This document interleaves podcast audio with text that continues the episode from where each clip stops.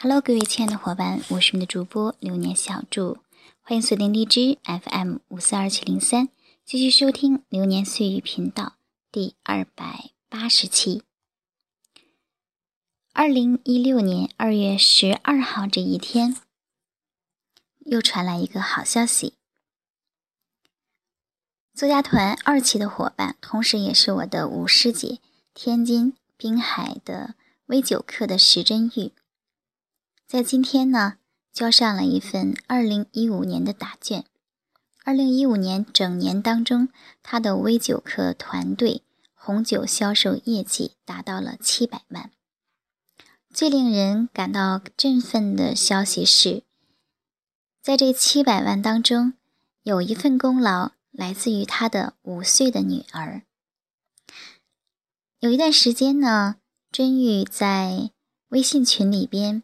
去经常做这样的一个分享，在他分享的过程当中，他五岁的女儿也守在旁边，专注的去听。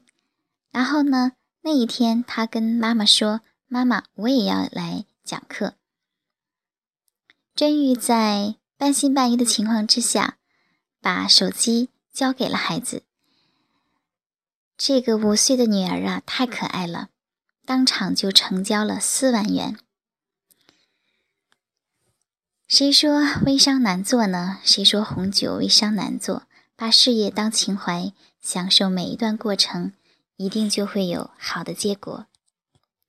石振玉的故事是这样的真实，它就真真切切的发生在我们的身边，你不得不信。大家可以添加石振玉的微信号，来认识一个。把自己的孩子培养的这么优秀的妈妈，也来认识这样一个把自己的红酒事业做得红红火火的微酒客。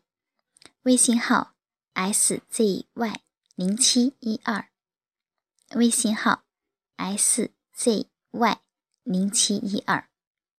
再说一遍，szy 零七一二。备注：小朱老师推荐。